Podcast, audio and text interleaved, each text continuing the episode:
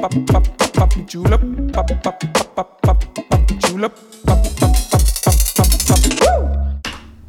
Κυρίε και κύριοι, γεια σα και καλώ ήρθατε στο δεύτερο podcast, το διάλειμμα από το μοντάζ.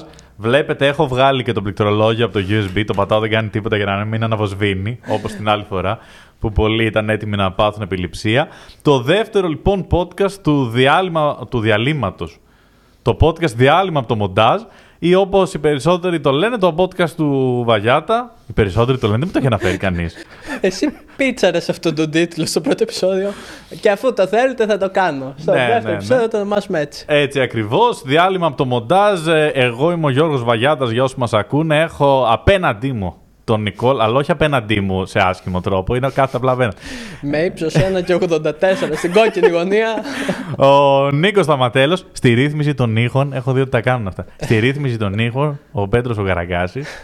Ε, πλέον μπορείτε και να βλέπετε το podcast στο YouTube, το οποίο γίνεται vidcast, γιατί κάποιοι νευριάζουν. Δεν είναι podcast, άμα το βλέπω. Ε, και να το ακούτε στο Spotify, στο Google Podcast, στο Apple Podcast. Έχει και άλλες πλατφόρμες, αλλά δεν το έχω βάλει. Εδώ με το ζόρι βρήκαμε το Spotify, μην έχετε πολύ Ναι, εν τω μεταξύ, έτσι όπως έχω αυτό το βραχείο να δεν σε βλέπω. Κάτσε να το φτιάξω. Κάτσε να το Αυτό φτιάξω. μου φτάνει. Περίμενα να κάνουμε ένα τέτοιο. Ωραία. Ακούγονται αυτοί οι φουκάργα, τι γίνεται. Τέλος πάντων. Λοιπόν, ε, δεύτερο podcast. Σας ευχαριστούμε όλους όσους ακούσατε ή είδατε το πρώτο podcast. Σας ζητήσαμε να μας πείτε και διάφορα θέματα για να συζητήσουμε και μα- έχουμε πάρα πολλά πραγματικά που δεν μας έχετε πει εσείς. Για να, Σας ευχαριστούμε, δεν θα το ακολουθήσουμε. για να συ- Εντάξει, όχι, δεν υπήρχαν πολλά θέματα. Υπήρχαν πολλά για σχέσεις. Για σχέσεις, για αστικά λεωφορεία και για φοιτητικά μεθυσμένα Για πάρτι. υπεραστικά, όχι. ε, Αν φεύγει ο πατεκή δεν μετράει. Μπορεί να έχω πιο πολλές ιστορίες από υπεραστικά, γιατί φρόντιζα πάντα να μένω full κέντρο. Όταν χρησιμοποιούσα πολύ λεωφορεία, έμενα στη Θεσσαλονίκη 50 μέτρα το πανεπιστήμιο. Ήξερα τι άνθρωπος είμαι και ότι αν δεν είμαι σε απόσταση 3-4 λεπτών δεν μπορώ να πάω. Οπότε έμεινα απλά τύπου από τον μπαλκόνι την έβλεπα τη σχολή. το οποίο με έκανε κιόλας να μην έχω πρόβλημα όταν δεν πηγαίνω, γιατί την έβλεπα. Έχω μια επαφή με το αντικείμενο. Ναι, ακόμα. τι λέει, γιατί σε ρωτάνε, περνάς από καμιά σχολή; Όλη την ώρα. Όλη την ώρα. Σούπερ Εκεί μάρκετ είμαι. για να πάω, περνάω. Λικατζίδικο, ναι. Για καφέ, απ' έξω. Εκεί, εδώ μένω. λοιπόν, ε, θα σου πω, μ' αρέσει τώρα που έχουμε το podcast, γιατί σκέφτομαι μέσα στη εβδομάδα, μία εβδομάδα έχει περάσει περίπου, διάφορα θέματα για να συζητήσουμε. Και το πρώτο θέμα που θέλω να συζητήσουμε είναι το εξής. λοιπόν, πιστεύω Να πω ότι δεν μου έχει πει τα θέματα έτσι. δεν θα έχω πει, όχι. Τα ζητάει, αλλά του λέω δεν θα τα μάθει τα θέματα. Είναι τέτοιο τύπο διαγώνισμα. Ε, πιστεύω ότι το πιο άχρηστο πράγμα στη γη, ότι το έχω ανακαλύψει και είναι σε μερίδα με κρεατικά, μερίδα γύρω, μερίδα πανσέτες, μερίδα μπιφτέκα. Η ντομάτα. Η, ντομα... η ντομάτα. και αυτό το κρεμμύδι δίπλα και κάνει ένα μίζερο μαρούλι. Είναι Το- μίζερος μαϊντανός ψιλοκομμένος πάνω από την ντομάτα. Το οποίο δεν παίρνουν καν στον κόπο. Η ντομάτα τη βάζουν σε ροδέλες. Οκ. Οπότε δεν τρώγεται με ροδέλες, με πιρούνι. Άμα την πιάσεις, διαλύεται. Ή Την κόβουν για να μπει σε τυλιχτό, για να μπει σε πίτα γύρο. Βάζουν και αυτά τα κρεμμύδια επίσης κομμένα σε ροδέλες. Τα οποία πα- πάντα δεν μπορείς να τα φας. Δεν είναι ότι είναι ένα ψιλοκομμένο κρεμμυδάκι να κάνω μια μπουκίτσα. Ε, βγάζουν υγρασία μέσα στο κουτί από τη μερίδα. Οπότε σου έρχεται χάλια. Χάλια, γιατί προκαλεί αυτό το πράγμα τεράστιο πρόβλημα. Και δεν ξέρω, τι- ο μόνος ρόλος που παίζει είναι για να φαίνεται πιο γεμάτο το κουτί. Δεν υπάρχει κάποιος άλλος. Αρχικά πιστεύω ότι η ντομάτα στη μερίδα είναι διαφορετική από την ντομάτα στο τυλιχτό, γιατί η ντομάτα στη μερίδα σου έρχεται στους 0 Kelvin. Είναι μόλις έχει βγει από την κατάψυξη για κάποιο λόγο. Και, και την έχουν βάλει σε φούρνο μικροκυμάτων. Δεν έχει μια περιγυφή. Έτσι και πας να τη δαγκώσεις. Είναι... Δεν μπορώ να καταλάβω γιατί. Εν τω μεταξύ, σου φέρνουν και τα πιτάκια πολύ κομμένα. Οπότε δεν είναι ότι είναι του στυλ. Άκου, επειδή ξέρουμε ότι τα τηλεχτά είναι καλύτερα, σου βάλαμε τα υλικά να τα πάρεις να τα τυλίξεις. δεν μου τα έχουν βάλει έτσι, μου τα έχουν βάλει ολόκληρα. Γιατί εκεί θα το καταλάβαινα. Μήπως μετανιώσω και πω δεν ήθελα μερίδα, τελικά ήθελα πίτα γύρω. Να, το πά, να πάρω το γύρο, ας πούμε, να βάλω ντομάτα, κρεμμύδι, πατάτες, να το τυλίξω. Δεν γίνεται. Μου φέρνουν κομμένη την πίτα, αλλά μου φέρνουν αυτή τη μίζερη ντομάτα, το μίζερο μαρούλι και τη ροδέλα κρεμμύ. Τρελαίνω με αυτό το πράγμα. Τρελαίνω και κάθε φορά συμβαίνει αυτό. Δεν το έχω φάει ποτέ. Νομίζω ότι αν το καταργήσουν αύριο, μπορεί να, να ξεπεραστεί η παγκόσμια πείνα αύριο. Αύριο. Έτσι και με τα 6 δις του Elon Musk. που ναι, ζητάνε. ναι, ναι. Α- αύριο τώρα. Πάρτε όλες αυτές τις ντομάτες. Μην τις βάζετε σε μερίδες. Και επίσης δεν ξέρω γιατί το κάνουν όλοι. Δηλαδή από το βορρά μέχρι το νότο.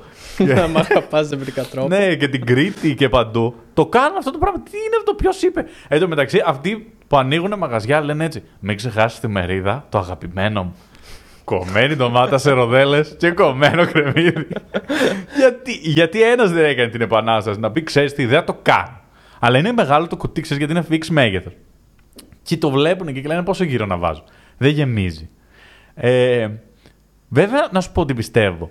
Πιστεύω ότι τα 8 ευρώ που κάνει περίπου στην Αθήνα η μερίδα γύρος, αν πάρεις αντίστοιχα τυλιχτά, δηλαδή πιτόγυρα 3 και τα ανοίξεις, κατά πάσα πιθανότητα έχεις παραπάνω. Ναι, ναι. Έχεις παραπάνω. Σίγουρα. Είναι η μερίδα γύρω σε μεγαλύτερη κλεψιά του αιώνα. Μάλλον είναι. Κοίτα, εγώ θα ήθελα να γίνει recreate όλο αυτό το concept και στο κουτί της μερίδας Ναι. να υπάρχουν πίτες κάτω, Ναι. από πάνω μόνο κρέας, Ναι. να έχει μισό κιλό γύρω Ναι. και από πάνω να διαλέξεις εσύ τι σάλτσα μπει. Θα είναι καυτέρι σάλτσα ντομάτας, θα είναι τζατζίκι, θα είναι σως. Να είναι λίγο πιο street food. Κάτσε ρε παιδί φίλε, μου. θα μου το φέρουν χωρίς κομμένη ντομάτα και τι θα φάω; Και πώς θα σβήσω. Κάτσε ρε φίλε, χωρίς κομμένη ντομάτα. Ωραίο τεστ αυτό. Να το κάνουμε κάποια στιγμή στο eFood. Τρεις μερίδες γύρω, ε, τρία τυλιχτά γύρω versus μία μερίδα γύρω που έχουν ίδια τιμή. Είδες, λύνουμε κατευθείαν προβλήματα. Ναι, και ε, αυτό σκεφτόμουν αυτή τη εβδομάδα. Έτρωγα μόνος μια μερίδα γύρω χτες και σκεφτόμουν αυτό το πράγμα. Έχεις συχνά τέτοιες σκέψεις όταν τρως μόνος σου; Ναι, εγώ πολύ συχνά. δεν σκέφτομαι. Έχεις πάει ποτέ έξω σε εστιατόριο, όχι σε σουβλατζέδικο στα Ναι. γρήγορα και να φας μόνος σου; Ναι, είναι ό,τι χειρότερο μπορεί να σου συμβεί. Δεν είναι πάρα πολύ παράξενο. Είναι ό,τι χειρότερο. Ε, μου, συν- μου συνέβαινε. Το έκανα κάποιες ε, φορές πιο παλιά. Πήγαινα πολύ συχνά στη Λέσχη μόνος μου. Μμμ. Ε, γιατί δούλευα και στο πανεπιστήμιο. Οπότε πήγαινα απέναντι στη Λέσχη, στο Απουθού. Και έτρωγα μόνο. μου. Καθόμουν και σε μια γωνία έτρωγα. Τώρα σε εστιατόριο, όχι κάτι τρελό. Απλά καμιά φορά, ας πούμε, ενώ πήγαινα κάπου και πεινούσα, μπορεί να καθόμουν να φάω μέχρι να φτάσω στον προορισμό μου. Αλλά είναι πολύ κακό. Ο- Είναι αντίστοιχα κακό με το να μαγειρεύεις πολύ καλό φαγητό και να το τρως μόνος. σου. Ναι, ναι, ναι. Πω. Να κάθεσαι, να ψιλοκόβεις, να σοτάρεις, να παίρνεις εκεί, να βάζεις και να, το, να κάθεσαι μετά να το φας μόνος σου. Απλά δεν γίνεται. Πρέπει να πεις πώς σου φάνηκε αγάπη μου, πώς σου φάνηκε Μίτσουρα, ο Μίτσουρας ο φίλος. Ε, πώς φά, πώς σας φάνηκε παιδιά, αγαπημένη μου οικογένεια. Να λέτε πάντα το μεταξύ ένα σχόλιο στη μαμά σας. Έχει κάνει τόση ώρα να το μαγειρέψει. Και ξέρεις τι, οι μαμάδες αυτό που κάνουν, σε όλα τα σπίτια που έχω πάει, σε όλα τα σπίτια, σε όλες τις μανάδες, δεν με ρωτάνε ποτέ αν μου άρεσε. Αυτό που λένε είναι ότι κάνουν ένα αρνητικό σχόλιο για το φαγητό, ώστε εσύ να το πάρεις και να πεις: Όχι, όχι, είναι καλό. Και να λένε έτσι: Δεν το πέτυχα σήμερα, δεν μου βγήκε. Είναι, Ναι, ναι, ναι. είναι και η μπεσαμέλ λίγο, έχει κάτσει και να λες: Ποιο μέσα είναι φοβερό, το έχω φάει, το έχω κάνει μια χαψιά. Αυτό είναι πολύ κλασικό, ήθελα να το πω. Το κάνει πάρα πολύ συχνά η μάνα μου. Κυρίως σε χριστουγεννιάτικα τραπέζια. Τα Χριστούγεννα γίνεται τραπέζι σπίτι μου. Και γενικά στην οικογένειά μου έχουν ένα πρόβλημα στον υπολογισμό της ποσότητας. ναι, εντάξει, είναι Είμαστε- ελληνικό φαινόμενο. Είναι πολύ περισσότερο. Δηλαδή, σκέψτε ότι το Πάσχα ήμασταν 9 άτομα και είχαμε ένα αρνί και ένα κατσίκι. Υπάρχει Οκ, σοβαρό θέμα. Κάναν παρέα. Ε, και τέλος πάντων, κάθε Χριστούγεννα ξεκινάει ένα μήνα πριν με το θα φτιάξω δύο φαγητά. Καταλήγει να φτιάχνει 14 φαγητά. Ναι. Έρχονται θείοι ξαδέρφια και αυτά. Α, πάρα πολύ ωραία η πίτα Καισάρεια που έφτιαξες. Από την Κεσαρία. δεν, δεν είχα και χρόνο. σε Ναι, αυτό τρία σου λέω ότι λεπτά την πάντα έκανα. πρέπει να πάει έτσι. Στο... Ναι, ναι. Εντάξει, δεν είναι πολύ καλό, αλλά συνήθως είναι και η πάσα για να πάρει το, Ναι, ναι, το, ναι. το, Το καλό κομπλιμέντο. κόμμετ. Αλλά ναι, να δίνετε ένα κομπλιμέντο από μόνοι σας. Είναι φοβερά τα, τα φαγητά μαμάς. Ακόμα πιο παράξενο είναι καμιά φορά που πηγαίνω ταξίδι και τυχαίνει να γνωρίσω κόσμο, ξέρω εγώ, σε κάποιο μαγαζί, που πετυχαίνει έναν τύπο ο οποίος ταξιδεύει μόνος του. Και σου λέει ψάχνω τον εαυτό μου, Ναι, ξέρω ναι, εγώ. Ναι. Που δεν μπορώ να το συνειδητοποιήσω, γιατί άντε τρώ, γυρνά σπίτι σου μια χαρά. Το Ναι. να ταξιδεύεις μόνος σου, να είσαι από Ελλάδα και Τρελό να έχει πάει τελείως. Βαρκελόνη Τρελό, μόνος σου. τρελό, τρελό. Και γυρνάς στο βράδυ στο ξενοδοχείο και τι κάνεις μετά, δεν θες να συζητήσεις τι είδες. Είναι, είναι, είναι τελείως τρελό. Εμένα μου αρέσει πάρα πολύ να κάθομαι μόνος μου, δεν ταξίδευα ποτέ. Ε, έχω πει και σε ένα top 10 στους τρόπους ταξιδιού ότι το θεωρώ red flag full, το θεωρώ τρελούς αυτό που το κάνουν. Έχω πολλούς φίλους που το κάνουν, αλλά με φοβίζουν. δεν είναι ας πούμε ότι θα έλεγα, αν είχα ένα παιδί, θα έλεγα κάτσε εδώ λίγο με τον κύριο Γιάννη. Μμ. Όχι, το συμπαθώ. Αλλά ξέρεις, με κόσμο γύρω, να έχω δει που είναι έξοδοι κινδύνου. Δεν πηγαίνουμε σε ερημικά μέρη. Δεν μπαίνουμε στο βανάκι του Έχ- κ. Γιάννη. Έχουμε μάρτυρες, μια τέτοια φάση. Το συμπαθώ βέβαια. Ε, το θεωρώ πολύ παράξενο. Νομίζω ότι οποιαδήποτε χαρά δεν τη μοιράζεσαι, τι- σχεδόν δεν είναι χαρά. Είναι. Και Υπάρχουν ξαφνικά ωραία κοιτάμε πράγματα. έτσι και δακρύζουμε. Υπάρχουν ωραία πράγματα να κάνεις μόνος. Εγώ τρελαίνομαι να είμαι μόνος. Τρελαίνω. Περνάω Ναι, πίσω. αλλά το ταξίδι δεν Ναι. είναι μέσα σε αυτά. Ναι, Θες ναι. να σχολιάσεις. Α, πήγα και είδα Ναι, ρε. αυτό το μουσείο. Ω, τι ψηλός ο πύργος του Άιφελ. και είναι, α, για όσους το ακούνε από το Spotify, έκανε ένα πολύ παραστατικό σκετσάκι ναι, ο ναι, ναι, Γιώργος. ναι, ναι. Έρετε τα σκετσάκια. σας. ε, ναι, όντως. Πώς πήγαμε εκεί, τη λέγαμε και τη μερίδα γύρω. ναι. Θέλατε να λέμε και θέματα και σας έλεγα: Δεν γίνεται να λέμε θέματα. Θέλουμε να λέμε θέματα. Δεν γίνεται. Μα πήγαμε στη μερίδα γύρω. Είναι πρακτικά αυτά, αυτό το βίντεο. Είναι YouTube. Ξεκινάω από ένα βίντεο και 12 βίντεο μετά βλέπω πώς κουρεύουν πρόβατα. Το έχω δει ειλικρινά. είναι Έχει κάτσει ιδιαίτερο. ποτέ να ξεκινήσεις να δεις κάτι 2 η ώρα το βράδυ και αν καταλήξεις 4 η ώρα το πρωί να βλέπεις τους δύο τύπους που φτιάχνουν κάτι λάκκους με Συνέχεια, πισίνες συνέχεια, συνέχεια. Αυτούς τους δύο, αυτούς τους δύο ηθαγενείς, οι οποίοι δεν λένε ποτέ καμία λέξη Ναι, και ναι. φτιάχνουν βίλες. Ναι, με ένα Βίλ. ξυλαράκι ξέρω εγώ κάτω και σκάβει. Να ξέρεις, είναι φοβερό βίντεο. Το έχω βάλει στους γονείς μου, τους εντυπωσίασε πάρα πολύ. Που δεν εντυπωσιάζονται εύκολα με τέτοια βίντεο, δεν τους λένε πολλά. Αυτό το βίντεο είναι ό,τι πιο εντυπωσιακό έχει γίνει. Και σκάβουν, σκάβουν έτσι, σκάβουν, σκάβουν, σκάβουν, σκάβουν timelapse και χτίζουν μια βίλα με 8 πισίνες, 3 υπόγεια δωμάτια. Τι είναι αυτή; Πω, πω, αυτή είναι υπέροχη. Να πούμε και ένα γεια σε όσους μας ακούν από το Spotify. Και πολλοί γράφουν ότι το ακούν και στο γυμναστήριο ενώ τρέχουν. Σκέψτε τώρα να τρέχεις και να ακούς αυτό. Όχι, όταν. Το τους ανοίξαμε και την όρεξη τώρα με το γύρο. Όχι, παιδιά, κρατάτε δυνατά. Καταρχάς, όποιος κάνει γυμναστική ε, τώρα, ε, Νοέμβρη, ε, είναι σίγουρα full fit. Οπότε δεν Ναι, έχουμε ναι. πρόβλημα. Αυτοί κρατάνε. είναι Να- από να- επιλογή, δεν είναι από ανάγκη. Ναι, να προσέχουμε Απρίλη-Μάη να μιλάμε για φαγητά. Γιατί αυτοί που μας ακούνε κάνουν μόνο τότε γυμναστική. Εσύ τι ακούς όταν κάνεις γυμναστική. Τι; Ξέρεις, ε, ακούω ή. Ε, Remember the name από Fort Minor, ξέρω. όχι, εγώ. όχι, όχι. Ακούω ή hip hop. Ε, ή ακούω. Έχω ξεχάσει τώρα πώς είναι η μουσική. Ακούς Το ελληνικό Skrillex hip τι hop. είναι; Χα- Dubstep, dubstep, ναι. dubstep. Α, Ακούω, ή- ακούω η dubstep ή hip hop, όχι, ξένη, ξένη. Εν τω μεταξύ Ναι. έχει κάτι βίντεο στο YouTube, γιατί ε, βλέπω συνήθως όταν κάνω γυμναστική. Έχει κάτι βίντεο στο YouTube, ε, playlist, που δείχνει κάτι τερατώδεις τύπους να σηκώνουν βάρη. Με κάτι αλυσίδες το λέμε. Ναι, ναι, ναι. ξέρω εγώ. Με κάτι Old αλυσίδες. school hip hop mix 90s for the gym. Το οποίο με χαλάει, γιατί ε, εννοείται ότι όταν κάνεις γυμναστική κοιτιέσαι ανά τρία με δύο λεπτά στον καθρέφτη. Ναι. Οκ, οπότε πρέπει να κοιτάξεις τον μπράτσο σου. Είναι και διπλάσιο εκείνη τη στιγμή. Ξέρουμε τι κοιτάμε. Ε, Κοιτάς τον μπράτσο σου και μετά γυρίζω και κοιτάω την τηλεόραση και λέω Σταμάτα μωρέ να πούμε κι εσύ. Μάθατα. Και πρέπει να πεις μια δικαιολογία. Τι παίρνει αυτός, άμα έκανα κι εγώ ενέσεις. Λες και δεν προσπάθησε. Λες και Εγώ ξάπλωνε. δουλεύω, αυτό δεν κάνει τίποτα. Ξάπλωνε, έτρωγε πατατάκια και απλά πάτησε μία ένεση. Ε, ναι, για χαρά σε όσους τρέχουν, να προσέχουν. Έχει και κρύο. Ποτέ δεν κατάλαβα το τρέξιμο. Ποτέ. Δεν μπορώ να τρέξω. Με τίποτα. Πηγαίνω, αλλά δεν είναι η διασκέδασή μου. Γενικά μου αρέσει πάρα πολύ η γυμναστική. Το τρέξιμο το κάνω από ανάγκη όταν δεν μπορώ να κάνω άλλη γυμναστική, όταν δεν μπορώ να πάω για μπάσκετ. Όταν... Ναι, αυτό. Να έχεις έχεις ένα στόχο. Δηλαδή, Ναι.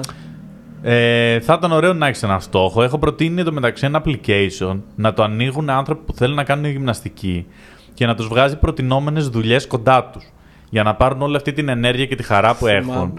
ε, και να την κάνουν κάτι. Δηλαδή, ας πούμε, θέλεις να κάνεις βάρη εκείνη τη μέρα. Γίνεται μια Μετακομίζει μετακόμιση. Ναι, μετακομίζει ένας με τέσσερα ψυγεία. Δεν ξέρω ποιος, ο Μπαρμπαστάτης. ο ίδιος ο Μπάρμπα. Χαιρετίζουμε στον Μπαρμπαστάθ. Ναι, ε, έχει τέσσερα ψυγεία. Πας εκεί, ας πούμε, κάνεις το workout σου. Γιατί ακόμα και όταν έκανα σε κάποιες φάσεις ζωή μου πολύ γυμναστική, το πώς πιανόμουν μετά από μετακόμιση δεν λέγεται. Το οποίο σημαίνει ότι δεν ήταν αρκετή η γυμναστική που έκανα σχέση με τη μετακόμιση. Ή ας πούμε, θες να τρέχεις, σου λέει, έχω ένα ε, μαλινόα, ένα γερμανικό απομενικό, ένα boxer. Το σκυλί είναι τρελό. Για να ηρεμήσει, για να ηρεμήσει, πρέπει να τρέξει 15-16 χιλιόμετρα τη μέρα. Έλα, έλα από το σπίτι, πάρτο, τρέχα, να έχεις και την παρέα έτσι το σκύλο.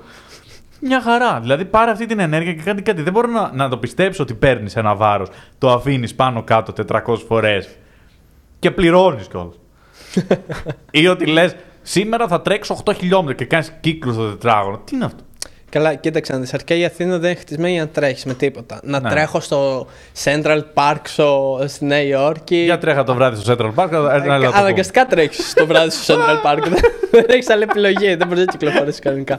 Αλλά το να τρέξεις ζωγράφο που στα τρία μέτρα έχει ανηφόρα και είσαι λες και είσαι ο Ρόκι Μπαλμπόα που ανεβαίνεις στα σκαλιά στην πλατεία. Ναι, ναι, ναι. Εκεί υπάρχει πρόβλημα. Εντάξει, αυτοί που τρέχουν, τους αρέσει να τρέχουν παντού. Όντως, εδάσου είναι ωραίο, βλέπεις, έρχεσαι έτσι κοντά με τη φύση. Να πούμε καλή συνέχεια σε όσους μας ακούνε και τρέχουν. Να πούμε καλό κουράγιο σε όσους μας ακούνε και έχει κίνηση. Μου αρέσει το καλή συνέχεια. Λες και αυτός που τρέχει ξαφνικά πετάξει τα ακουστικά του και θα πατήσει ένα sprint πολύ δυνατό όπως τρέχει. Ευχαριστώ! Και αν το κάνει και γράψει τώρα από κάτω, Νίκο, εγώ το έκανα. ε, τι θα λες μετά. Ε, εν τω μεταξύ σου έλεγα ότι ένα σημαντικό θέμα που θέλω να συζητήσουμε είναι το skydiving. Οκ. Αυτό μου έχεις πει, δεν ξέρω Ναι. περί τίνος πρόκειται. Μία άλλη επική θεότητα της ζωής. Οκ. Το skydiving.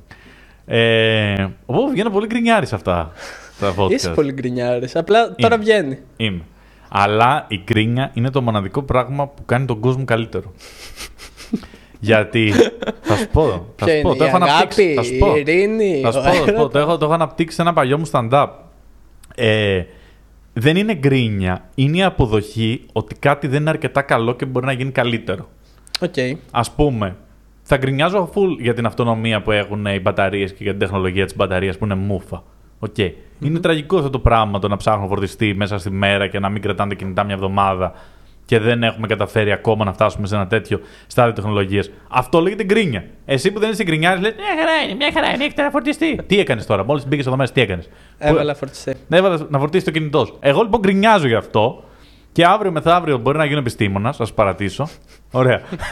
να γίνω μπαταρία, μπαταρελόγος. ναι, πού είναι η σχολή μπαταρίας; Ωραία, και να αναπτύξω εγώ ας πούμε, την μπαταρία και να κρατάει μετά το κινητό σου δύο μήνες και θα λες: Α, είχε δίκιο που γκρίνιαζε. Το έκανε καλύτερο. Δηλαδή, όλες οι μεγάλες εφευρέσεις έτσι γίνανε. Γιατί είχαν μια χειρότερη βερσιόν. Ήταν, ας πούμε, λέγανε ε, οι Σπαρτιάτε, θα πάμε στην Αθήνα. Πόσο είναι, 12 μέρες ταξίδι. Με τα πόδια και με τα άλογα. Δεν, και δεν λέγε, ξέρω πού πάει αυτή, αυτό το ιστορικό Ναι, γεγονός. θα σου δεν πω. το έχω ακούσει ποτέ. Θα σου πω. Και λέει κάποιος, δεν την παλεύω να περπατάω μέχρι εκεί πέρα, κουράζομαι. Και πήγε, έκατσε εκεί πέρα και εφήβρε το αυτοκίνητο. Κατάλαβες. Έτσι Στην εφευρέ. Αγία Σπάρτη εφευρέθηκε το αυτοκίνητο. Απ' έξω, στο Λεωνίδη. Αυτό λοιπόν, όλες οι εφευρέ. Ότι τώρα ανοίγεις, ας πούμε, το φως και δεν έρχεσαι να ανάψεις μια γκαζόλαμπα ή να ανάψεις μια φωτιά ή να περπατάς έτσι με το κερί. Ήταν γιατί κάποιος βαρέθηκε να κάνει κάθε μέρα αυτή τη διαδικασία με την γκαζόλαμπα. Και λέει δεν μπορώ, θέλω να πατάω κουμπί. Όλα έτσι πηγαίνουν. Οπότε το καλύτερο πράγμα που μπορείς να έχεις σαν άνθρωπος είναι να είσαι γκρινιάρης. Πρόσεξε να δεις. Άλλη γκρίνια ότι τι κόσμο έχει εδώ. Εντάξει, το παιδί δεν μιλεί καλά. Τέτοια μη- μη- μη- μη- μη. Αυτό είναι γκρίνια, ρε φίλε. Οκ. Αυτό είναι γκρίνια. Δηλαδή, τι ήρθαμε εδώ πέρα, ρε Γιώργο, δεν είχαμε καλύτερα να πάμε. Αυτό είναι γκρίνια. Το, ε, οι μπαταρίες δεν κρατάνε πολύ. Είναι επιστημονική αμφισβήτηση. Ακριβώς. Ακριβώς. Σου πω τώρα λοιπόν και το skydiving. Γιατί βλέπω ότι Στο είναι... πλαίσιο της επιστημονικής αμφισβήτησης Ναι, πάντα. είναι, είναι πάρα πολύ της μόδας. Ελπίζω να μην μου στείλουν μετά από το skydiving. Έλα να δοκιμάσεις και μας λες. λοιπόν, το skydiving το βρίσκω απίστευτο. Πω, παιδιά, ξέρω που το πάει. Μου το είχε αναφέρει πριν Λοιπόν. από ένα χρόνο αυτό το γεγονός. το έχει κρατήσει μέσα του να το πει τώρα. Δεν ξέρεις τι, είναι κάποια πράγματα τα οποία τα κρατάω για να τα πω σε ένα top 10, αλλά δεν υπήρχε κανένα top 10 να ειπωθεί Οκ. αυτό. Ε, το skydiving είναι απίστευτο. Πηδάς και είσαι για κάποια δευτερόλεπτα. Πουλί. Θα σκάσει μια πέτρα. Ε, είσαι μια στάλα βροχής. Λοιπόν, πέφτεις από εκεί πέρα. Πρέπει να είναι απίστευτο, να είναι το πιο ελεύθερο που έχεις νιώσει ποτέ. Ένα τρομερό συναίσθημα. Αλλά τίποτα δεν είναι ωραίο. Τίποτα. Με έναν άγνωστο άνθρωπο κολλημένο πίσω σου. Τίποτα. Που μόλις το γνώρισες. Γεια, είμαι ο Πέτρος. Και τώρα θα είμαι κολλημένος έτσι πίσω σου. Δεν γίνεται. Δηλαδή, ωραία δεν περνάς το podcast. Ωραία. Θέλεις να είσαι όρθιος και να είμαι κολλημένος πίσω σου έτσι; Όχι, Με έναν δεν άγνωστο. θα- Φέρω δεν έναν θα μ' άρεσε, άγνωστο. δεν Σ' μ' όλο- άρεσε. Σ' όλο έτσι. Λέει και λέ- γράφουν όλοι το μεταξύ. Ένιωθα την απόλυτη ελευθερία. Καμία ελευθερία δεν νιώθω. Καμία. Δεν έχω νιώσει ποτέ πίσω μου έναν έτσι. Γεια σου, Νίκο, γεια. Και ήρθε και με, με κρατιέται έτσι από πάνω μου. Και εγώ είμαι δεμένος, λες και με το σακ βουαγιάς του. Και αυτός βασικά λες και είναι.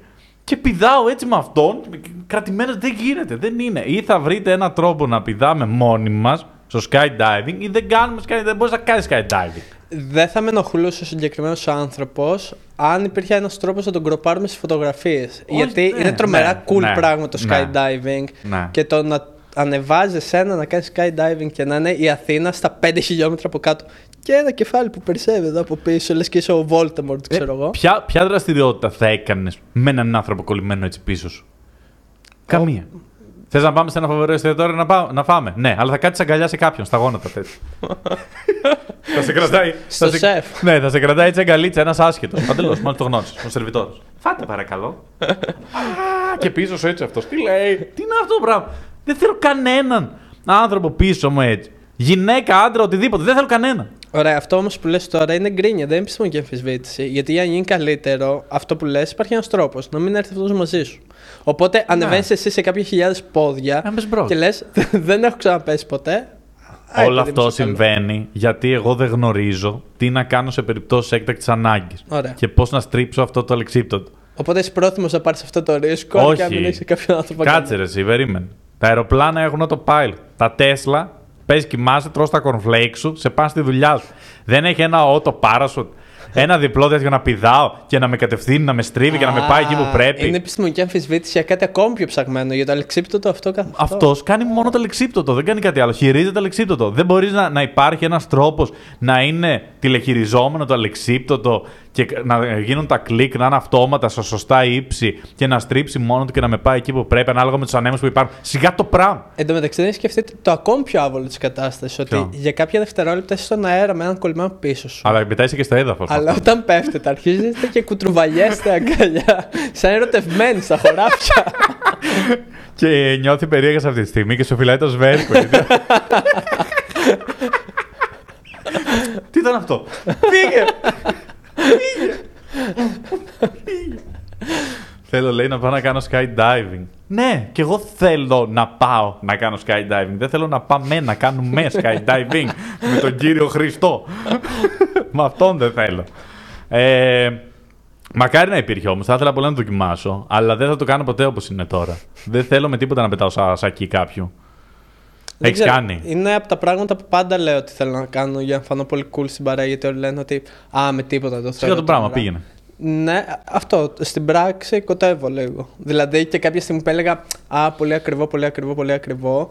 Είχε σκάσει μια προσφορά στο πανεπιστήμιο, ξέρω εγώ ότι ελάτε να κάνετε skydiving με 100 ευρώ. Λοιπόν, το διάλειμμα από το μοντάζ σου πληρώνει το skydiving και στο επόμενο podcast να παίξει και το βίντεο σου και να μας πεις πώς είναι όντως να κάνεις skydiving με κάποιον από πίσω σου. Λοιπόν, αυτή τη στιγμή νομίζω ότι πατάζει λίγο στο πόσο μπορώ να κοτέψω. Αλλά όπως απέδειξε και στο πρώτο podcast, για 100 ευρώ μπορώ να κάνω πάρα πολλά πράγματα. λοιπόν, ναι, ε, εννοείται το podcast σου πληρώνει να κάνεις skydiving. Full μέσα. Full. με- Τώρα και δύο δεν μου πάνω μου. ναι, και, και με κάμερα να φωνάζει έτσι κάνει από τα πάντα. Ωραία, ε, έχει κλείσει αυτό. Τι άλλο να σου βάλουμε να κάνουμε; Ωραίο, ωραίο τέτοιο είναι αυτό. Και τώρα παίξω και ένα τζιγκλάκι και να παίζει έτσι. Τι θα κάνει ο Νίκος στο άλλο επεισόδιο.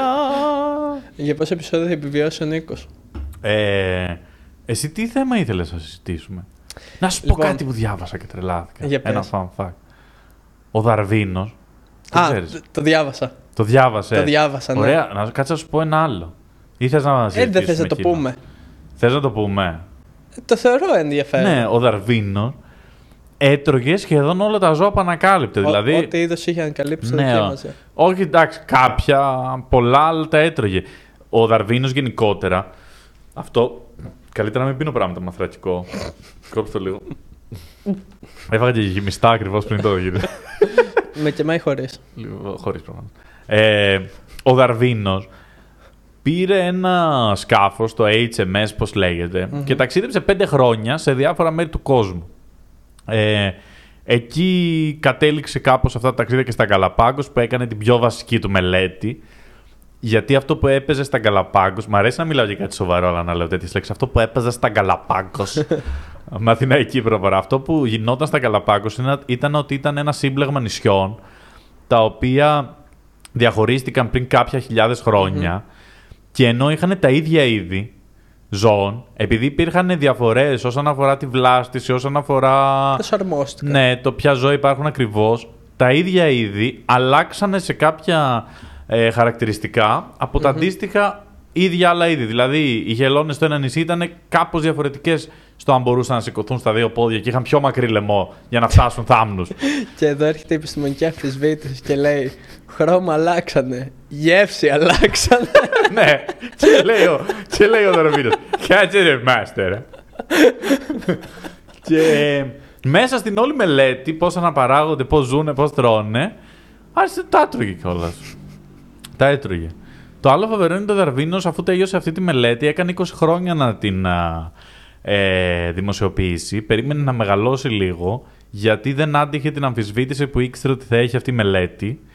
Ε, και δεν ήθελε να καταστραφεί, να χάσει ας πούμε, την πανεπιστημιακή του έδρα, όλα αυτά. Οπότε αποφάσισε να τη βγάλει πολύ πιο κοντά στο θάνατό του, που ήταν σε φάση γέρο, δεν μου τι θέλω κάνω. Κάπως Είναι έτσι. μεγάλος ο ονόματος. Μόλις πήρε τη σύνταξη, την έβγαλε. Είναι- Μόλις κλείδωσε. Είναι σαν τους γέρους στα λεωφορεία που ό,τι και να τους πεις θα έπρεπε να σέβεσαι. Άρα για 20 χρόνια ο Δαρβίνος πρακτικά ήταν ένας τύπος ο οποίος έλεγε. Ξέρω καλύτερα για το πώς συνέβη. ε, Ξέρω δημιουργήθηκε ο πράγματα. άνθρωπος. Θα έχεις φορτώματα μικρά. Άστο, ναι, και λέγαν όλοι ναι, καλά, τι να ξέρει κι αυτός. Ε, ναι, και έτρωγε όλα τα ζώα, πώς φαίνεται αυτό; Θες να πούμε τι είναι το πιο περίεργο πράγμα που έχεις φάει; Σαλάχι νομίζω. Σαλάτα. Νόμιζα εκεί ήταν. Σαλάτα. Ήτανε μάγκα πράσινη. Την ντομάτα στη μερίδα. Μια φορά τις έφαγα όλες. Ε, νομίζω σαλάχι, ε, Τι σαλιγκάρια. παράξενο, μωρέ.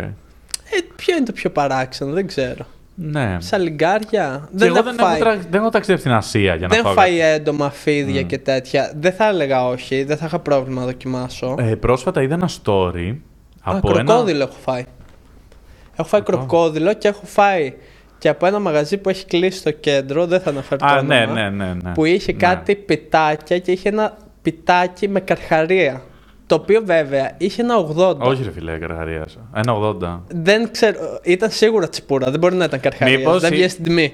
Μήπως ήταν ψάρι που έχει κολυμπήσει κοντά σε καρχαρία. Πολύ πιθανό. Ψάρι που το έχει φάει ο καρχαρίας και Είναι το σαν βρήκαμε το, σαν το μέσα. καβούρι που νομίζουν ότι είναι καβούρι, αλλά στην πραγματικότητα είναι μια συνθετική ψύχα με ζωμό ναι, καβουριού. Ναι, ναι, κάπως έτσι. Κά- κάτι τέτοιο πρέπει να ήταν. Ε, όχι, εντάξει, καρχαρία δεν τρως. Δηλαδή για το Θεό. Δεν το κάνεις αυτό. Λοιπόν, πρόσφατα είδα ένα story από ένα φίλο που μένει στο Λονδίνο και τους μοιράζαν, λέει, έξω από το μετρό Μμμ. ε, ένα flyer που έλεγε ότι τα έντομα είναι το μέλλον της τροφής των ανθρώπων και είχε μέσα τρία έντομα να δοκιμάσεις. Και τα μοιράζανε στο μετρό για να δοκιμάσεις. Ε, αυτό. Τα έντομα βέβαια είναι και λίγο ιδέα γιατί ξέρεις, άμα σκεφτείς τυπικά και η γαρίδα και ο στακός έντομο είναι. Ναι, ναι, δεν το Αλλά συζητώ. είναι πολύ καλό. Αλλά είναι πολύ ωραίο. Τα στακάκια. Ε, ναι, Είναι και αυτή η κλασική ατάκα που ακούς όταν κάποιος έχει δοκιμάσει κάτι πολύ παράξενο. Έχω δοκιμάσει δράκο του κομμόντο. Τι γεύση έχει; Σαν κοτόπι. ναι, τότε γιατί το πλήρωσε. Ε, δεν έχω πάει στην Ασία. Εκεί είναι που ξεφεύγει το τι είναι τροφή και το ό,τι κινείται πυροβολείται. ναι, ας ναι. πούμε. Έχουμε πει βέβαια ότι κάποια στιγμή να πάμε μαζί η Ιαπωνία. Πρέπει... Ναι, εντάξει, δεν ξέρω. Τώρα παλιά έλεγα ότι θέλω να δοκιμάσω οτιδήποτε τρώνε, αλλά μετά έχουμε περάσει και δυόμιση χρόνια κορονοϊού.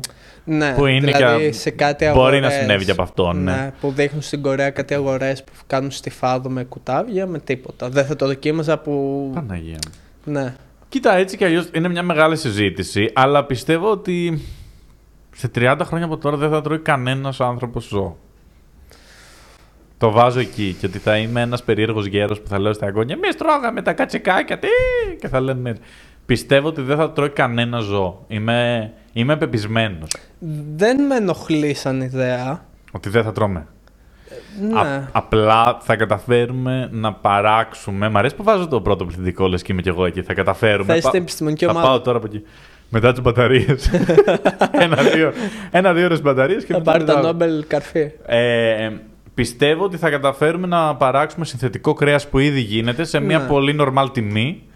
Ε, το οποίο δεν θα προέρχεται από ζώο, αλλά πρακτικά θα είναι κρέας και αυτό είναι που, που θα τρώμε.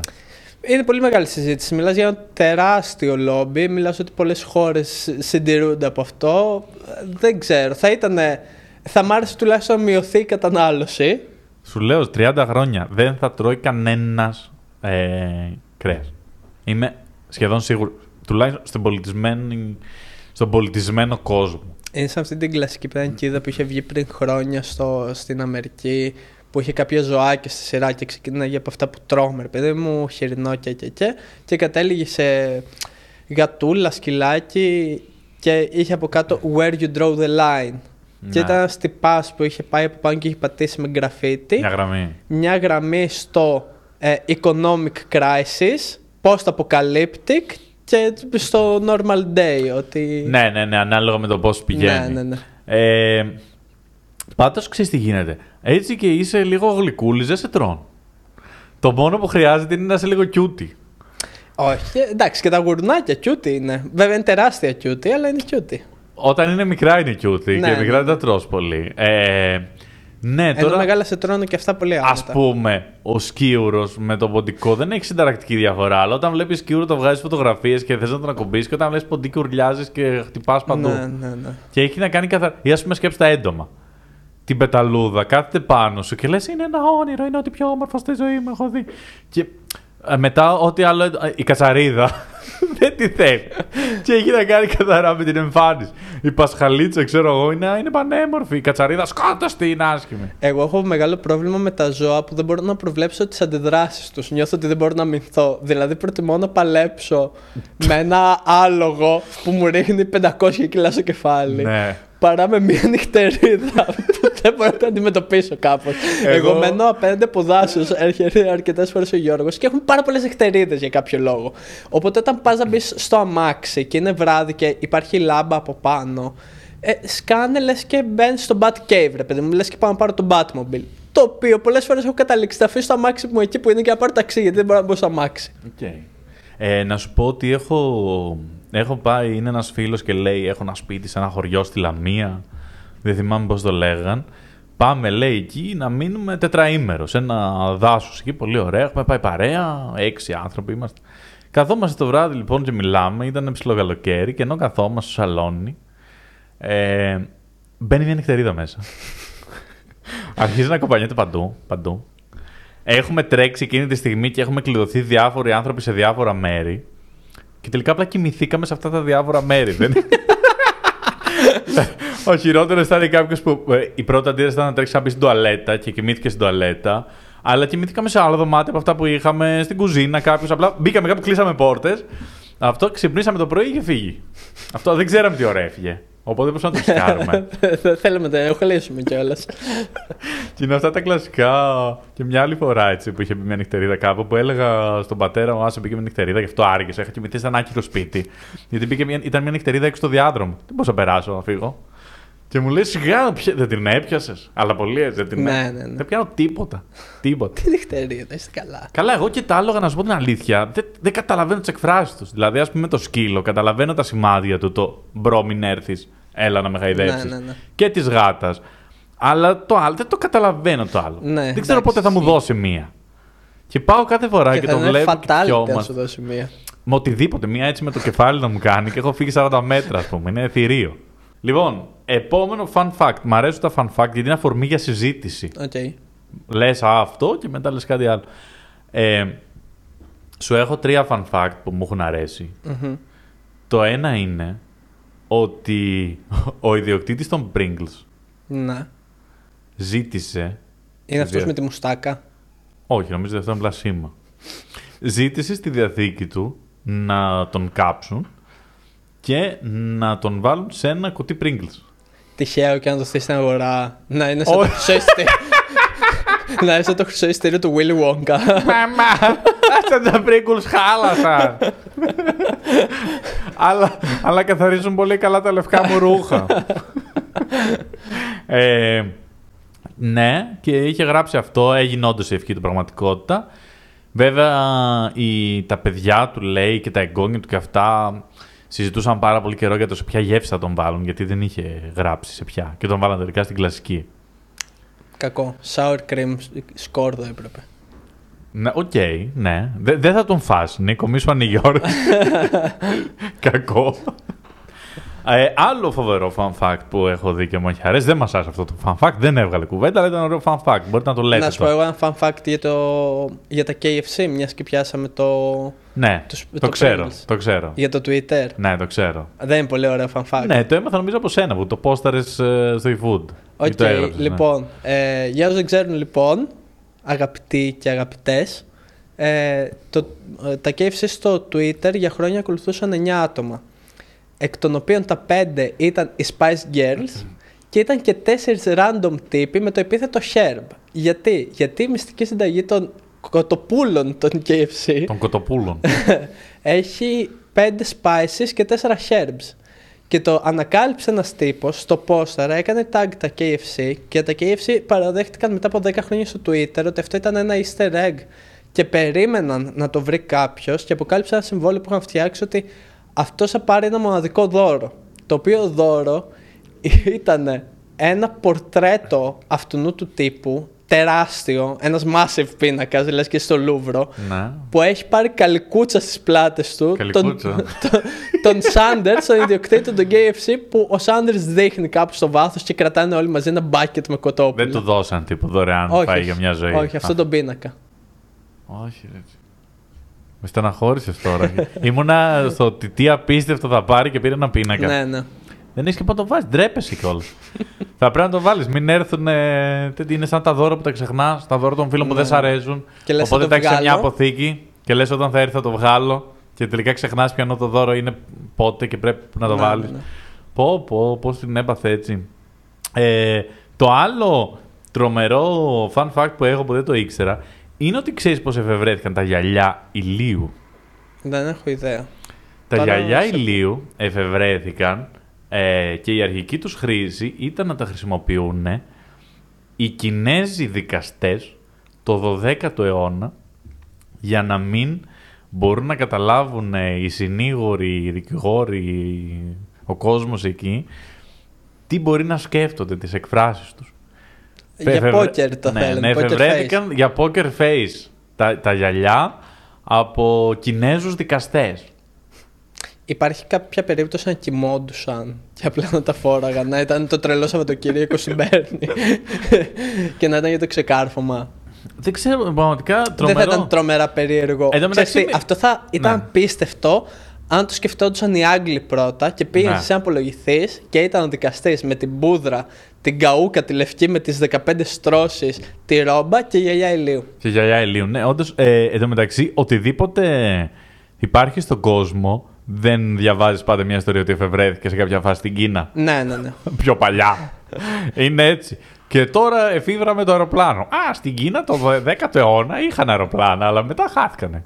Είναι σαν τον γενικά, Παρούτη. Η Κίνα είχε άπειρες εφευρέσει, απλά δεν ήταν ποτέ επεκτατικής πολιτικής για να τις κάνει πιο γνωστές έξω. Ή δεν ήταν απλά αληθινές, μπορεί να ήταν κάποιοι σπαστικοί που όταν πηγαίνανε μετά το 14ο αιώνα. Α, το είχαμε σκεφτεί. Α, ναι, το είχαμε κι εμείς το είχαμε κάνει. Σιγά τον Παρούτη και λέγανε έτσι.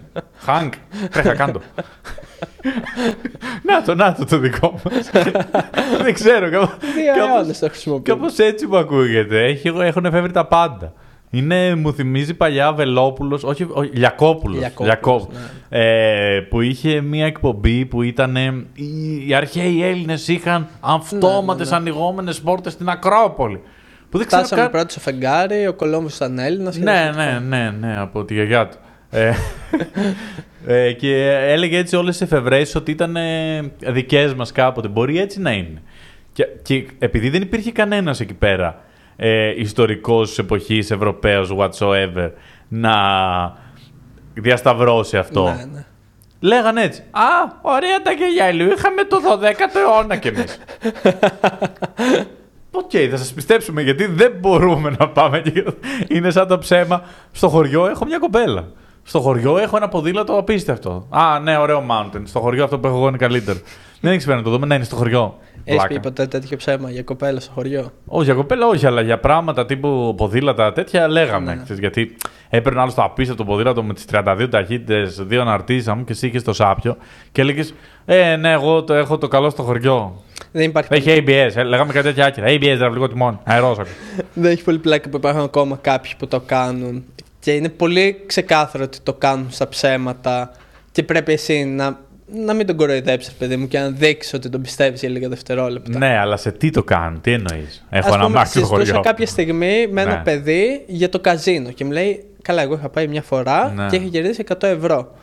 Και του λέω αυτή τη μία φορά μόνο. Και του λέω Α, και εγώ έχω πάει μία φορά μόνος, μόνος και έχω κερδίσει 200 ευρώ. Που όντως Όχι, έτσι τον έχει διέλυσες, γίνει. τον διέλυσες. Και μου λέει Τα είδες στα Καλά, διπλασία. μην θυμηθώ και την άλλη φορά που είχα πάει και είχα κερδίσει 5 εκατοστάρικα. Ναι, ναι. Αφού τώρα μου το πες. Σου λέω έτσι είναι οι Κινέζοι. Δηλαδή δεν εφευρέθηκαν τα γυαλιά το 12ο αιώνα στην Κίνα. Απλά όταν είδανε τα γυαλιά το 17ο αιώνα, είπαν έτσι είχαμε κι εμείς παλιά. δεν, δεν το πιστεύω σε καμία περίπτωση. Βέβαια, νομίζω ότι ο Κινέζος ο Λούκι Λούκ είχε γυαλιά ηλίου. Ήταν ο κλασικός με το κωνικό καπέλο του μουστάκι, τέρμα στερεοτυπικός και του είχαν και γυαλιά ηλίου. Ναι, οκ, αλλά το, 1800, το 1900, Ναι, ναι. όχι το 12ο αιώνα. Ε, το μαλλί της γριάς έχει εφευρεθεί προφανώς. Τι χαλάει πιο πολύ τα δόντια από το οτιδήποτε; Η ζάχαρη. Πόση ζάχαρη έχει το μαλλί της γριάς; 95%. Είναι πρακτικά 100%, μόνο ζάχαρη. 100%. 100%. Ε, το εφήβρε ένας οδοντίατρος. Και μετά βελτίωσε αυτή τη συνταγή με το μηχάνημα που ξέρουμε 25 χρόνια μετά ένας άλλος οδοντίατρος. Ήταν έτσι. Εδώ πέρα έχει κασέρι η φάση. Ε, και την Coca-Cola οδοντίατρος είχε εφεύρει. ναι, οτιδήποτε. Δεν το ξέρω αυτό. Ναι, Ναι, ένας από την Ατλάντα. Αλλά το είχε εφεύρει σαν φάρμακο. ναι, ναι. ναι. Ε, αλλά είναι, είναι θεωρία συνωμοσίας αυτή. Ωραία θεωρία συνωμοσίας. Ότι εντάξει, ε, πήρε τη ζάχαρη και λέει πώς μπορώ να κάνω τους ανθρώπους να τρώνε πιο πολύ ζάχαρη; Ναι, ναι, ναι. Πώ. Δεν είχε πελατεία. Πώς του, αυτός λέει, στην του πλάτη. λέει η γυναίκα του. Θέλω πισίνα. Ε, λέει δεν έχουμε λεφτά, αγάπη μου. Τα δόντια χαλάνε λίγο. Τι είναι τα δόντια; Όλοι να έρχονται και να δίνουν 500 ευρώ για το οτιδήποτε και να μην τα καλύπτει ασφάλεια; Τα δόντια δεν χαλάνε ποτέ. Και του λέει η γυναίκα του. Θέλω πισίνα. Ο γείτονας έχει. Και εκεί έκατσε, είδε, λέει, τι μπορώ να κάνω αυτή τη ζάχαρη να τρώνε παραπάνω. Εφήβρε το μαλλί της γριά και μετά άρχισαν να τη βάζουν και στα πάντα, στα αναψυκτικά, ξέρω εγώ, παντού, για να χαλάνε ώστε να τον παραπάνω. Και από τότε ε, δεν ξέρετε που μένουν οδοντίατροι γιατί έχουν βίλες. βίλες, πισίνες και μερσέντες. Και δεν καλύπτει ποτέ, αυτό που δεν καλύπτει ασφάλεια ποτέ τον οδοντίατρο. Τι, τι είναι αυτό το πράγμα; Ναι, ναι, δεν ξέρω γιατί. Και είναι και αφύσικα ακριβώς σε κάποια πράγματα. Και είναι και. Νομίζω ότι είναι μακράν ο χειρότερος μου γιατρός. Δεν, δεν μου αρέσει καθόλου η διαδικασία. Ναι, τον έχεις όμως πολύ μεγάλη ανάγκη. Είναι και ο πιο συχνός Ναι, ναι, ναι. γιατρός. Δηλαδή είναι by far ο πιο συχνό γιατρός. Πας από παιδί. Το μεταξύ μου αρέσει πάρα πολύ που όταν πας για τσεκάρισμα. Για ένα Πάντα έχεις τυπικό 500 καθαρισμό, Ε, εκτός από το 500 ότι έχεις πράγματα. 500 πράγματα. Ε, οριακά εξασκείται στην ξυφασκία στα ούλα σου. Βγάζεις τρεις τόνους αίμα και σου λέει. Πρέπει να κάνεις μια θεραπεία στα ούλα. Νίμα, αρκετό δεν κάνουμε. με έχεις πετσοκόψει, άσε με ήσυχο. Ε, εν τω μεταξύ, ό,τι και να κάνεις, δηλαδή τρεις φορές τη μέρα τα δόντια και νήμα, θα χαλάσει. Ναι, ναι. Δεν υπάρχει καμία εγγύηση. Είμαστε. Εν τω μεταξύ, έτσι και ήμουνα τώρα σε μια επιστημονική ομάδα τρίτη. Πω, πω, τι πρόγραμμα έχω.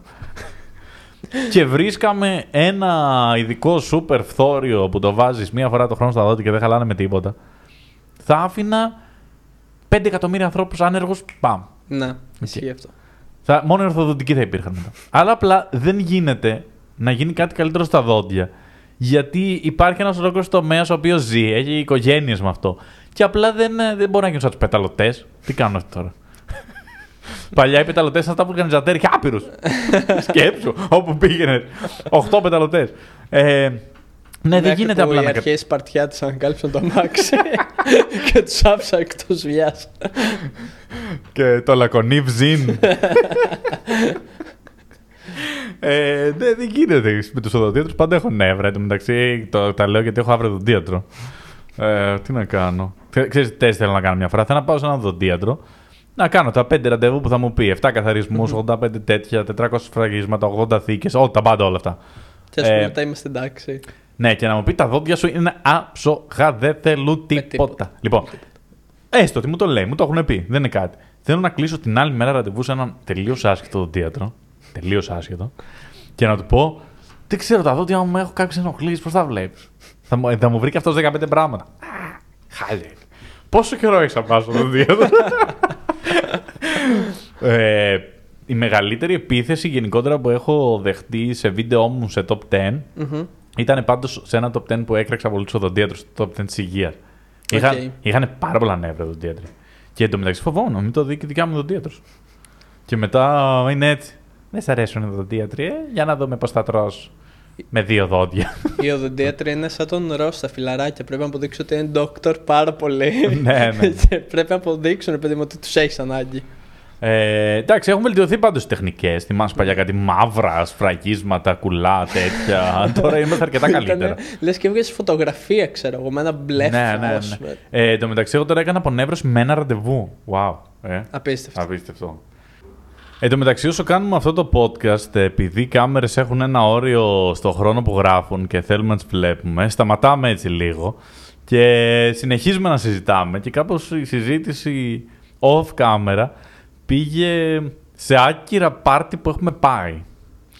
Και είπε εδώ ο Πέτρος για ένα foam party. Και θυμήθηκα, έχω πάει σε ένα foam party στη Πούτβα. Ξέρετε την η Πούτβα; Η Πούτβα είναι η Μύκονος των Σλάβων. Των, α, Όπως ο Κουτσικανικούλης είναι ο μέσης της Ελλάδας. είναι παρόμοια αναφορά.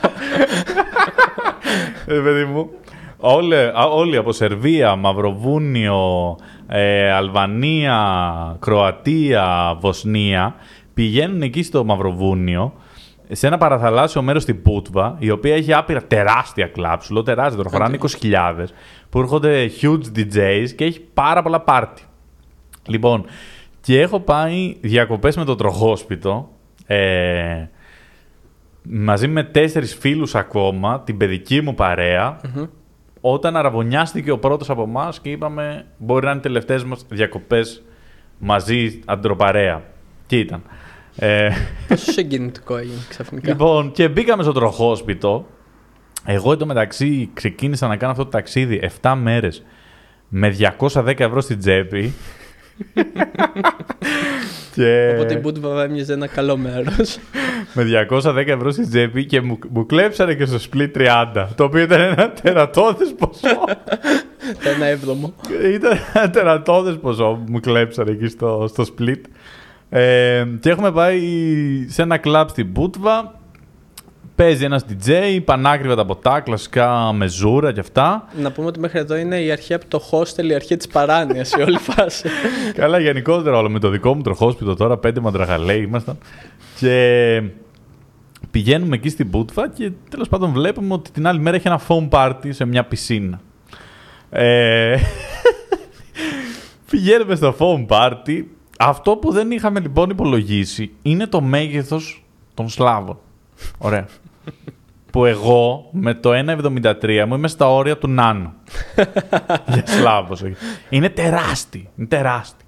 Είναι όλοι, οι γυναίκες ας πούμε, είναι γύρω στο 1,78 μ, εκεί ένα μέσο ύψος και οι άντρες είναι στο 1,88 ένα μέσο ύψος. Δεν υπάρχει το μέγεθος. Έχεις πάει ποτέ; Έχω πάει Πολωνία. Είναι, Ναι, είναι, είναι, είναι σοκαριστικό Ναι, ναι, Το, ναι. το μέγεθος που έχουν σε σχέση Δεν με είναι εμάς. το ύψος. Είναι όλη η σωματοδομή. Όλη η σωματοδομή. Είναι ο τελικός τεράστια. βέρκος Ναι, από ναι, του Είναι άντρες. τεράστιο, απλά τεράστιο. Δεν είναι τυχαίο, ας πούμε, τι παραγωγή έχουν σε μπασκετμπολίστες και τι παραγωγή έχουν Ναι. σε μοντέλα. Είναι όλοι τεράστιοι. Και έχουμε πάει εκεί και αυτοί έχουν μια πισίνα σε βάθος Σλάβων. Η οποία για μένα είναι πάρα πολύ βαθιά. και δεν περνάω καλά. Γιατί...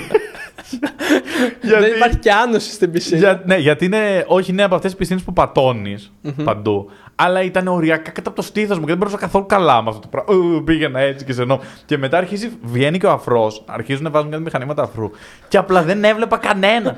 Κα- Και ήταν αυτή η παρτάρα και εγώ απλά περνούσα σαν καρχαρία εκεί ανάμεσά του. Σε αυτό, σε αυτό το πάρ.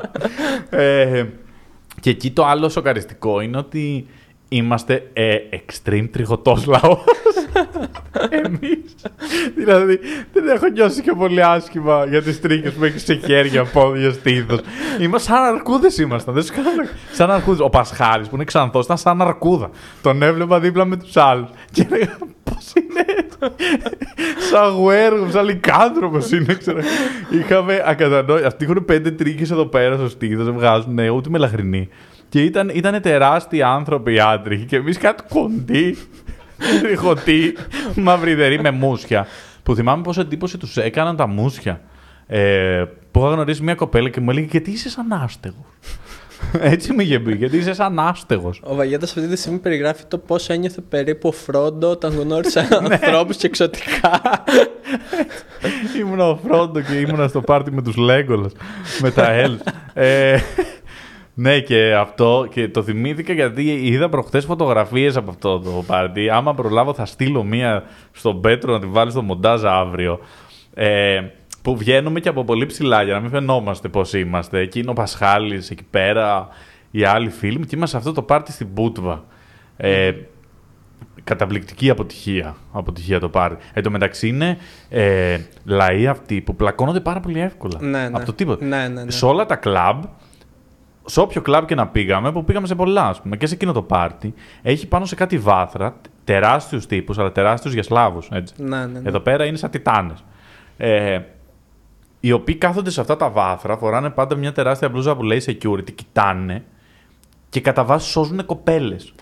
Ναι, και αρχικά είναι, είναι πάρα πολύ ξεκάθαρο ρε παιδί μου ότι πέφτει ξύλο. Δεν έχει Ναι, καμία σχέση ο κανονικά. τσαμπουκάς της Ελλάδα. Το θα σε Ναι, βρω, θα ναι, σε ναι, περιμένω ναι, έξω. ναι. Είναι δεύτερη κουβέντα μπουκάλι στο κεφάλι. Ναι, ναι, ναι. ναι. Και οι securityάδες έχουν πτυσσόμενο συνήθως.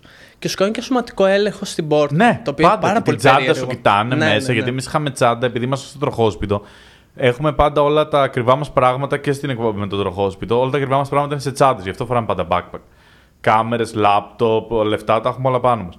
Ε, και εκεί μπαίνεις και σου κοιτάνε την τσάντα, περνάς ανεχνευτή μετάλλων σε όλα τα μαγαζιά. Ανεχνευτή μετάλλων κανονικά, λες και είσαι στο αεροδρόμιο. Μπαίνεις, είναι αυτοί οι securityάδες και σου λέω, όλοι πήγαμε σε αυτό το πρώτο κλαμπ στην Πούτβα. Ε, κατάλαβα πόσο πλακώνονται. Γιατί έβλεπα securityάδες απλά να μπαίνουν έτσι, να πετάνε Ναι, πλήθος, ναι, ναι. να πιάνουν αυτόν που έκανε τη φασαρία και απλά να τον, πετά, τον πετάνε. Ναι, ναι, τον ναι. πετάνε. Το οποίο μετά σκεφτόμουν ότι επειδή δεν έχω λεφτά, μήπως έπεινα πολύ και ξεκίναγα μια φασαρία να με πετάξουν έξω.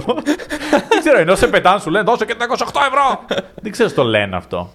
Μ, δε- Δεν θα ήθελα να το ανακαλύψω. Ναι, δεν, δεν Σε το καμία ανακάλυψα, αλλά περίπτωση. συνέβαινε αυτό. Εν τω μεταξύ, πηγαίνανε, μιλούσαν σε κοπέλες, αλλά ήταν επιθετικοί. Και γυρνούσε η κοπέλα, έκανε ένα έτσι, τον έδειχνε. Και κατέβαινε ο συγκριτά σε τρία δευτερόλεπτα και απλά τον σήκωνε. Κανονικά. Το θέμα Στον είναι αέρα ότι- και τον πέταγε από το μαγαζί. Αν μιλήσει σε κοπέλα σε τέτοια χώρα και ο σκυρτά να μην έρθει και κάποιος φίλος της να έρθει, πάλι είναι τρομακτικό. Αλλά εγώ αλλού θέλω να Καλά, και αυτή είναι καταλήξω με τρομακτική. αυτό. Συνήθω μισό κεφάλι μου Ναι, ναι, Ήταν δηλαδή- με τα τακούνια. Είναι οι άντρες 1,90, οι γυναίκες με τα τακούνια 1,92. Είναι όλοι δύο μέτρα και εγώ εκεί. Θυμάμαι σαν κάτι άκυρου παράγοντες σε, σε ομάδες μπάσκετ. Αυτό που μαζεύει τις πετσέτες. ναι, ναι, ναι. Και είναι όλοι τεράστιοι και είναι αυτός. Να πα πετσέτες, να πα πετσέτες. Έτσι ακριβώς είμαι. ε, έχουν άλλο ύψος, όλα τα μπαρ τους έχουν άλλο ύψος. Το οποίο μου είναι οριακά λίγο κάτω από το λαιμό. Έτσι ήμουν από κάτω. Hey, hey, από το, μια μπύρα, one beer. Εγώ μπορώ να σου κάνω μια ερώτηση πριν Για, ε; συνεχίσουμε τα πάρτι. Ε, Sorry. στο προηγούμενο podcast έλεγες ότι έβλεπες φωτογραφίες από συναυλίες. Σε αυτό μας λες ότι έβλεπες φωτογραφίες από την Μπούτβα. Ναι, κάνω ένα Ότι- ξεκαθάρισμα σκληρών δίσκων. Ότι έτρωγες και σκεφτόσουν για την ντομάτα στις μερίδες. Σημαίνει κάτι στη ζωή σου, Γιώργο, έχεις κάποιο Όχι, ρε προβληματισμό. παιδί μου, έκανα, έχω πάρα πολλούς σκληρούς δίσκους και ήθελα να δω να ξεφορτώσω κάποιες κάρτες και έψαχνα τι έχουν μέσα σκληροί δίσκοι και έτυχε να πέσουν αυτές τις φωτογραφίες ε, μπροστά στα μάτια μου. Ναι, και τις έβγαλα τις εγωπέ με τα 210 ευρώ, παρόλο που μου κλέψαν 30 ευρώ. Και ξέρεις πώς μου κλέψανε 30 ευρώ; Ε, κοιμόντουσαν οι τρεις μέσα στο τροχοσπιτο και έλειπα μόνο εγώ και ο Πασχάλης. Γυρίσαμε πιο αργά. Και είχαμε πιει γενικά πάρα πολύ, αλλά για να μην τους ξυπνήσω, ξεντήθηκα έξω από το τροχόσπιτο. Και μπήκα από την πόρτα του συνοδηγού για να μπω και να ανέβω πάνω, όχι από την ε, πόρτα την κανονική του τροχοσπίτου. Και δεν έκλεισα ποτέ την πόρτα του συνοδηγού. Ανέβηκα και κοιμήθηκα. και το άφησα την πόρτα τέντα και πάνω το τζιν μου. Και εν τω μεταξύ είχαμε διάφορα πράγματα και πήρανε. 35 ευρώ περίπου. Ένα πακέτο τσιγάρα και ένα μαγιό. Ήτανε λες και ήταν. Θέλω να πάω παραλία, αλλά ξέρεις τι. δεν έχω μαγιό και λεφτά, δεν πήγα τα τσιγάρα. Α! Έχω χαρμανιάσει και λίγο. Είχε διάφορα άλλα πράγματα να πάρουν. Δηλαδή υπήρχε κινητό που μπορούσαν να το πάρουν πανεύκολα, υπήρχε το τζιν, τα άλλα ρούχα. Ε, όχι, θέλαν μόνο το εντάξει. μαγιό. Ναι, ναι, ναι. Τα παπούτσια δεν τα θέλαν. Βασικά πώς να τους κάνουν και αυτά τα παπούτσια, μου πεις; ναι, ισχύει. Ενώ το μαγιό είναι με λάστιχο. Ενώ το 42 τώρα σε αυτόν είναι. Το φορούσε τρίτη δημοτικού. Πρακτικά, ό,τι νούμερο και να φοράει κάποιος, αν είναι μικρότερο από σένα, έχεις περάσει από αυτό το νούμερο. Ναι. Δηλαδή, λέει ας πούμε μια κοπέλα, εγώ φοράω 38 και λες, ξέρω πώς είναι. Φορούσα. ναι. Δεν γεννήθηκα 43, 42. Έπαιζα Φορούσα Resident 38. Evil στο PlayStation 1 όταν το φορούσα. Ναι, αλλά έχω περάσει το 38. Εί- Είχε ένα, ένας ε, Βρετανός κωμικός αυτό το αστείο που λέει καταλαβαίνω πώς νιώθουν οι άνθρωποι από όλα τα ύψη. Είμαι 2,8, ε, πέρασα από όλα. Αυτά. Θες να πεις για κάποιο πάρτι εσύ; Ε, δεν θα το πω ακριβώς party, ήταν kind of party, γιατί είμαστε στη Βαρσοβία με την... Kind παρ- of party. Ναι, γιατί είμαστε στη Βαρσοβία με την παρέα μου από το Εράσμο. Όλη η ζωή να πούμε από αυτή την Πολωνία εδώ δεν έχεις ζήσει τίποτα. Έρχεται να δουλέψεις. Ε, εδώ. κοίταξε, Παράγει τώρα, χρήμα εδώ μόνο. Πόσο παράξενο μπορεί να σου τύχει κάτι στην Αθήνα, γιατί τώρα είσαι Πολύ. στον Γκάζι και κάτι παράξενο γίνει, παίρνεις το ταξί φεύγεις, δεν είναι... Ξέρεις, πας λίγο υποψιασμένος, πας σε στέκια συνήθως. Και αύριο τίτλος ειδήσεων Νίκος Σταματέλος. Στη Βαρσοβία δεν έχει ταξί. ε, όπου έχουμε πάει τώρα σε μια pub, Pamphtin της Βαρσοβίας, στην Πηγιάλνη, που πηγαίνουμε κάθε φορά εκεί για pre-drinking. Να. Και είμαστε διάφοροι. Είμαστε Έλληνες, είμαστε Ρουμάνοι, είμαστε Ολλανδοί, Εράσμους. Πολωνοί. Ναι, ναι, ναι. Και σε κάποια φάση σκάει ένας τύπος ψιλοπιωμένος και μας λέει: Σήμερα έχω τα γενέθλιά μου, Πολωνός, άκυρος. Χρόνια πολλά. Και έφυγε. και αυτή ήταν η ιστορία μου. Δεν Κάνε- ξέρω, ρε παιδιά. Για μένα είναι ένα περίεργο σκηνικό. δεν το έχω ξαναζήσει. Κάνε ένα πάρτι. Πότε, σήμερα. Κάνει το Α, πάρτι. Σε πόση ώρα; Σε πέντε. Γίνεται ήδη το πάρτι. Ήρθα να πιω μια μπύρα. Είστε στο πάρτι. Είστε στο Matrix είναι. Ήρθα να πιω μια μπύρα. Θέλετε να Όλη η έρθετε στο ζωή είναι πάρτι ένα μου; πάρτι. Και είναι τέτοιος. είναι ένας περίεργος ποιητής του Instagram. Όλη η ζωή είναι ένα πάρτι. Είναι ο τύπος που Boy. ταξιδεύει μόνος του. Ναι, ναι. Όλη η ζωή είναι ένα πάρτι. Ε, και να πούμε ότι άλλη μια κατηγορία που κράζει που λέει ποιητές στο Instagram, αλλά αυτό Ναι, είναι ναι, διαφορετικό. Ε, και λέει: Γίνεται ήδη το πάρτι, βγήκα να πιω μια μπύρα, θέλετε να έρθετε στο πάρτι; Όχι. Και απαντάνε όλοι ναι. Καταλαβαίνεις εξορισμό ότι κάτι πάει λάθος από τη στιγμή που αυτός έχει φύγει από το πάρτι του και σκοπεύει να ξαναγυρίσει. Και λες, θα είναι δίπλα για να πετάχτηκε να πιει μια μπύρα. Και φεύγουμε στους μείον 10 Ναι. και κάναμε μισή ώρα περπάτημα. Πάμε σε κάτι πολύ παράξενο. Ακούσετε ένα podcast. Μπε- Μπαίνουμε μέσα και είναι 5-6 random τύποι, αλλά πολύ περίεργοι τύποι, οι οποίοι με το που μπαίνουμε στο σπίτι, έχουμε πάρει εμείς μπύρες από το δρόμο, πάνε όλοι μαζί, συν τον ιδιοκτήτη που μας κάλεσε, σε ένα δωμάτιο και κάθονται μόνοι τους. Και, κλει- και κλείνουν την πόρτα. Και να σε ρωτήσω, η ζωή με ένα νεφρό πώς είναι; και κάθονται και κλείνουν την πόρτα. Λοιπόν, γενικά υπήρχαν ουσίες σε αυτό το πάρτι που δεν φέραμε εμείς. Αλλά δεν θέλαμε να τις πειράξουμε κιόλας γιατί δεν ξέρω πώς μπορεί να εξελιχθεί αυτό, που είναι το staff μου και αυτά. Και έχουμε κάτι τώρα εμείς σε, σε ένα σαλόνι. Βάζουμε τραγούδια και ακούμε η παρέα που ήμασταν ήδη στη, στο, στην pub. Έχουμε πιει τις μπύρες μας. Έχει πάει πέντε το πρωί, συζητάμε. και σε θα κάποια φάση τελειώσει. βγαίνει ο ιδιοκτήτης που μας ζητάει κάλεσε λεφτά. μέσα από το δωμάτιο τρομερά τσαμπουκαλεμένος και αρχίζει και μας ουρλιάζει να φύγουμε από το σπίτι του. Όπου προφανώς φύγαμε ωριακά τρέχοντας, δεν ξέραμε μετά που ήμασταν και πώς θα γυρίσουμε. Αλλά το λες περίεργο γενικά. Ο- δηλαδή είναι αυτό. Δεν, δεν σας βλέπει καθόλου. Μπαίνει στο δωμάτιο με τους άλλους. Ναι, ναι, ναι. Κλείνονται. Δεν βλέπετε κανέναν από τους άλλους. Κανέναν. Τους είδαμε για ένα δευτερόλεπτο, ήταν πάρα πολύ παράξενοι όλοι. Για Πάρα μένα να πολύ. ξέρεις ότι αυτό δεν, είναι, δεν ήταν kind of party, ήταν το near death experience που έχεις Ναι, ζήσει. ναι, ναι. Ναι. Πολύ δηλαδή καλά. μπορεί μέσα στη συζήτηση να είναι Έλα, ε, Τζον, βγες και σκότωσέ τους. Πρέπει να θυσιάσουμε στο σατανά. Όχι, δεν μπορώ. Ήρθε. Κότεψες Τζον. Ήταν έτσι. Μα σου λέω, 60 χιλιάρικα κάνει το ένα νεφρό. Μέτρα έξω 60 χιλιάρικα. Κάποια τέτοια συζήτηση πρέπει να έπαιξε. Ήρθε η ώρα να αποδείξω ότι μπορείς να μπεις στη συμμορία Ναι. μας. Μέχρι που αυτοί τσακωθήκανε και βγήκαν έξω. Και βγήκε και σας έδιωξε γιατί νευρίασε με τον Τζον που δεν το έκανε. Και βγαίνουν όλοι με μάσκες ζώων. Τρέξτε τώρα και εμείς σας κυνηγάμε με τόξα από πίσω. Οκ, μάλιστα. Ωραίο το Near Death Experience. Ε, ο- ε, πείτε μας αν είχατε κι εσείς στα σχόλια. Ε, πραγματικά τίποτα δεν μπορεί να κάνει top-up την ιστορία του Νίκου και τίποτα δεν μπορεί να κάνει top-up ότι πέθανε η κάμερα του Νίκου ενώ την έλεγε. Ε, Νάτος ο Νίκος, ε, πέθανε η κάμερα του Νίκου, οπότε ακούσατε όλη αυτή την ιστορία βλέποντας μόνο εμένα. Δεν πειράζει. Έχω καλό βραχίωνα σήμερα. Ναι, δεν- οπότε κάπως πρέπει να ισορροπιστεί. Δεν είναι βίντεο αγόρι μου, είναι podcast. Έχει γίνει για τον ήχο. Ε, ναι, σας ευχαριστούμε όλους όσους ε, μας είδατε ή μας ακούσατε σήμερα. Κάντε like στο βίντεο, πείτε μας σε comment τι άλλο θα θέλετε να συζητήσουμε. Πείτε μας οτιδήποτε θέλετε και θα το συζητήσουμε. Είδατε σε αυτό το επεισόδιο μόνο τις δικές σας ε, προτάσεις κάναμε. Κάντε subscribe στο κανάλι μου. Κάντε με follow στο Instagram. Τζίκα το Παύλα Βαγιάτας. Ε, org Stam ο Νίκος. Δείξτε το το org Stam. Δείτε με. Δεν με είδατε εδώ. Κάντε τον ξάδερφό μου, τον Μιχάλη, που με λέει followers δεν έχω μαζέψει. ε, σας ευχαριστούμε πάρα πολύ. Νίκο, θες να πεις κάτι άλλο; Ε, νιώθω πάρα πολύ χαρούμενος που σήμερα είχα καινούριο βραχίωνα. Ωραία. Βέβαια, δεν Μίλα τώρα γιατί δεν φαινόσουν εδώ και πολλή ώρα. Πάρε Ναι. χρόνο. Βέβαια δεν είχα κάμερα και ακουστικά. Κάτι κερδίζεις, κάτι χάνεις αυτή τη ζωή. Έτσι πάει. Στο Ναι. επόμενο θα έχω και κάμερα και ακουστικά, δεν θα έχω καρέκλα. Δεν μπορούμε να τα έχουμε όλα. Και στο μεθεπόμενο τα έχουμε όλα και δεν Και- έχουμε Νίκο. και σε ευχαριστώ πάρα πολύ, Γιώργο, που μου το υπενθυμίζεις αυτό καθημερινά. Ναι. Ένα μάθημα εσύ. Ε, λοιπόν, τα ξαναλέμε στο επόμενο podcast. Podcast out.